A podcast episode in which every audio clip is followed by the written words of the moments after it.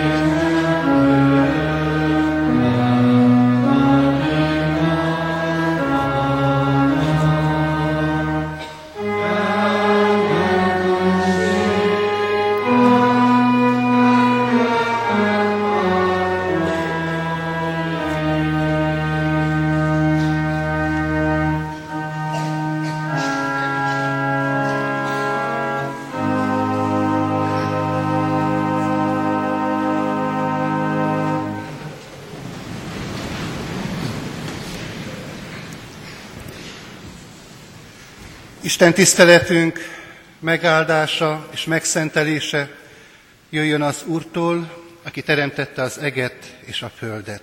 Amen.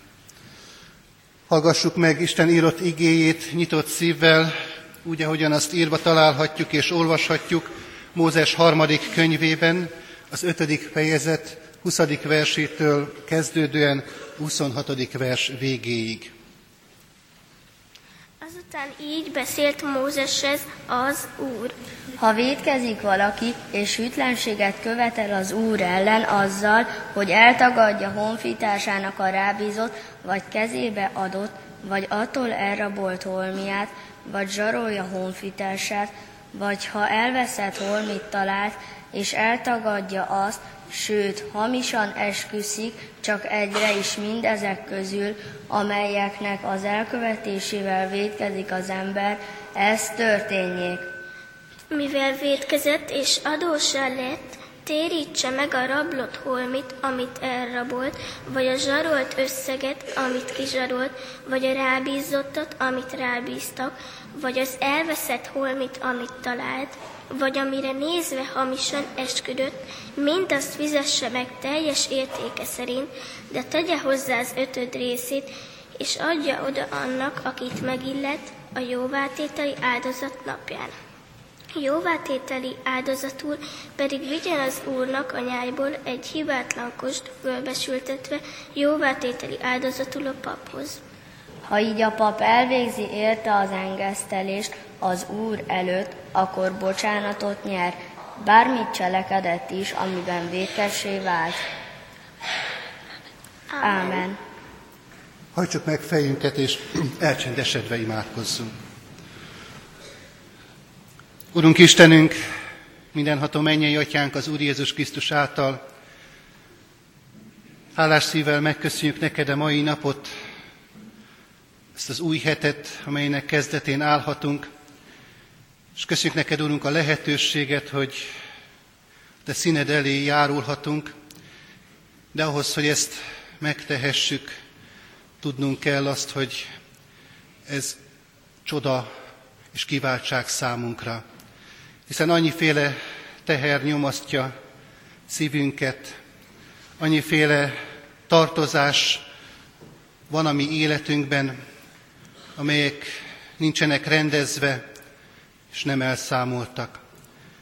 És most, Urunk, ezen az alkalmon, és ennek az istentiszteletnek a keretében azt a lehetőséget kínálod föl számunkra, hogy ezekkel a kérdésekkel szembesülve, ezekről tudomást véve, te eléd vigyük ezeket a gondolatainkat, és kérjünk téged, légy a mi segítségünkre, hogy ilyen helyzeteinkben megtegyük mindazokat a lépéseket, amelyek szükségesek ahhoz, hogy a veled való és az egymással való kapcsolatunk gyógyulhasson és helyreállhasson.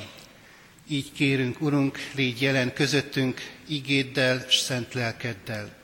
Add, hogy amit a te igédből útmutatásként kapunk, azt szívünkbe fogadva tudjuk majd megélni, tudjuk majd cselekedni az elkövetkezendő órákban, az iskola falai között, az előttünk álló héten és az egész életünkben is. Amen. Isten igéjét olvasom, Lukács írása szerinti evangélium tizenkilencedik fejezetéből, az ötödik verstől a tizedik vers végéig, jól ismert bibliai történet, Zákeus történetének egy részletét. A felolvasandó igeszakaszt és annak rövid magyarázatát nyitott szívvel és helyünket elfoglalva hallgassuk. Tehát megnevezett igehelyen Lukács írása szerinti tizenkilenc, evangélium tizenkilencedik fejezetéből, az ötödik verstől kezdve így olvashatjuk Isten igéjét. Amikor Jézus odaért, felnézett, és így szólt hozzá: Zákeus, szállj le hamar, mert ma a te házadban kell megszállnom. Ekkor sietve leszállt, és örömmel befogadta. Akik ezt látták, mindnyájan zúgolódtak, és így szóltak: Bűnös embernél szállt meg. Zákeus pedig előállt, és ezt mondta az Úrnak: Uram, íme vagyonom felét a szegényeknek adom, és ha valakitől valamit kizsaroltam, a négyszeresét adom vissza neki. Jézus így felelt neki: Ma lett üdvössége ennek a háznak, mivel hogy ő is Ábrahám fia. Mert az emberfia azért jött, hogy megkeresse és megtartsa az elveszettet. Budapesten élő lelkész kollégám egyik írását olvastam, melyben egy érdekes, meghökkentő élményéről számol be. Egy budapesti nagyáruház parkolójában, az autójában ült, és egyszer csak arra lett figyelmes, hogy az autóhoz odalép egy fiatal ember, és bőszen integet neki, hogy nyissa ki az ajtót. Miután eleget tett a kérésnek, az óra alá nyomott egy parfümöt, és azt mondta neki, hogy nagyon kedvező, jó áron szeretné eladni neki. Nyilván látta a vonakodását a kollégámnak, és a következővel próbálta meggyőzni arról, hogy óriási üzlet lehetőségét szalasztja el, akkor, hogyha nem él a vásárlás lehetőségével. És a következőképpen érvelt. Ez nem hamisítvány, ne, nem csempészárú, ne gondold, ez a parfüm lopott cucc, abszolút biztos forrásból való. Nyilván valamilyen neves üzletnek, szaküzletnek a kirakatából vagy polcairól vették el. Érdekes gondolatmenet, érdekes módszer arra, hogy valakit meggyőzzenek, és nem is túl racionális, hiszen miért kellene egy tolvajnak elhinni azt, hogy valóban az a biztos forrás, amit ő mond. De ami nagyobb probléma ebben a történetben, hogy hihetetlenül etikátlan az, amiről, amivel itt találkozunk. És ugyanakkor azt is meg kell, hogy állapítsuk, mai úgynevezett fogyasztói társadalmunkban sokak számára az imént elmondott történet nagyon is élhető, és nagyon is kihasználandó helyzet, élnek az ilyen adta lehetőségekkel. Nagyon távol van ez a gondolkodásmód attól, amit az imént felolvasott bibliai szakaszokban hallottunk. Hallottuk Mózes harmadik könyvének ötödik fejezetéből jóvátételi áldozatról szóló rendelkezését Isten igéinek. Nagyon aprólékos részletességgel tárja elénk ez a bibliai könyv az, hogy azt, hogy mit kell tenni az embernek akkor, hogyha valamiben hibázik, valamit elmulaszt, valamire nem kellő alapossággal figyel oda. És bizony az ember életében ilyen helyzetek adódnak bőven.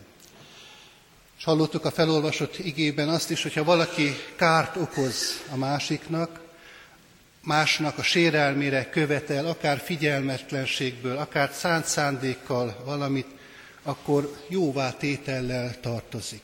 Rendezni kell azt a helyzetet, mégpedig kártérítéssel. Hallottuk a felolvasott igében, hogy az ötödével kell kiegészíteni az okozott kárt. húsz százalékkal kell megnövelni azt az értéket, amelyről szó van. Ráadásul az Isten előtt is rendezni kell ezt a kapcsolat megbillenést, mert nem csak az embertárs ellen, hanem az Isten ellen is vét ilyenkor az Isten népe. Az újszövetségi történet egy jól ismert bibliai szakasz számunkra, Zákeus története, és azért érdekes most ebből a szempontból ez a bibliai igerész, mert azt hallhattuk Zákeus szájából, hogy nem csak ezzel az úgynevezett húsz százalékos résszel kész jóvá tenni és mérsékelni az okozott kárt, hanem vagyonának a felét kész szétosztani és többszörösét visszaadni annak, ami kárt okozott. És ebből a mondataiból Zákeusnak nagyon világossá válik előttünk az, hogy itt többről van szó, mint pusztán előírásoknak, törvényeknek a betartásáról. Az Jézussal való találkozás Zákeus életében egy új helyzetet, egy új gondolkozásmódot, egy új lelkületet hozott létre és alakított ki. És ebből a helyzetből fakadóan kész Zákeus jóvá tenni mindazt, amit addigi élete során elrontott. Kérdés az, hogy ez a lelkület, ez az indulat ott van-e bennünk? Készek vagyunk-e az elrontott dolgainkat helyrehozni, jóvá tenni. Egy nagyon érdekes történet, nem is történetet olvastam, hanem egy kísérletet, amely magyarországi börtönökben folyik. Egész konkrétan egy börtönben leírt esettanulmányt olvastam. A Balassagyarmati Börtönben egy folyamat, egy sorozat tizenkét részből álló programban vesznek részt az ott lévő elítéltek, és ennek a programnak az a neve, hogy Zákeus Program. A név is már jelzi ennek a programnak a lényegét. A program vezetői arra törekednek, hogy az elítéltek egyrészt rádöbbenjenek arra, hogy mit tettek, és hogy nem pusztán személytelen szabályokat, jogszabályokat szegtek meg, hanem konkrét embereknek, személyeknek, családoknak okoztak kárt. És ennek a programnak a lényege az, hogy ezek az elítéltek lehetőséget kapnak arra, nyilván önkéntes alapon, hogy a felelősségvállalásukat kifejezzék. Bocsánatot kérjenek azoktól, akiknek fájdalmat, szenvedést vagy kárt okoztak, és ilyen módon jóvá tegyék azt, amit korábban elkövettek. Egészen biblikus gondolat ez, és hogyha egy fegyházban működhet ez a rendszer, és vannak jó gyümölcsei, és gyógyulnak ezáltal emberi kapcsolatok, mennyivel inkább szükséges, hogy az egyházban jelen legyen ez a folyamat. És egy egyházi iskolában, az osztályteremben. És éppen ezért fontos végig gondolni azt, hogy mi az a teher, amivel érkeztünk erre a mai napra, akár ide a templomba is. Mi az, amit elmulasztottam az elmúlt hét folyamán. Mi az, amit nem tettem meg, amit nem adtam oda a másiknak, amit odaadhattam volna.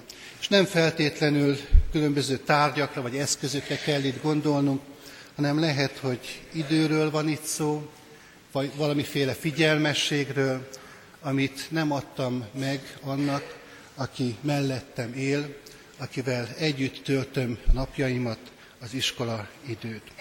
Adja Isten, hogy erre nézve legyen figyelmességünk, érzékenységünk, és legyen ott bennünk az a szándék, az az indulat, amely Jézus közelében erősödhet föl egészen, hogy kész vagyok jóvá tenni mindazt, amit elrontottam, amiben hibáztam. Így adjon nekünk Isten a mai napra nézve is bölcsességet, tiszta látást és erőt ahhoz, hogy amit így, ilyenképpen meglátunk a magunk életében, azt meg is tudjuk cselekedni. Amen. Gyertek és imádkozzunk!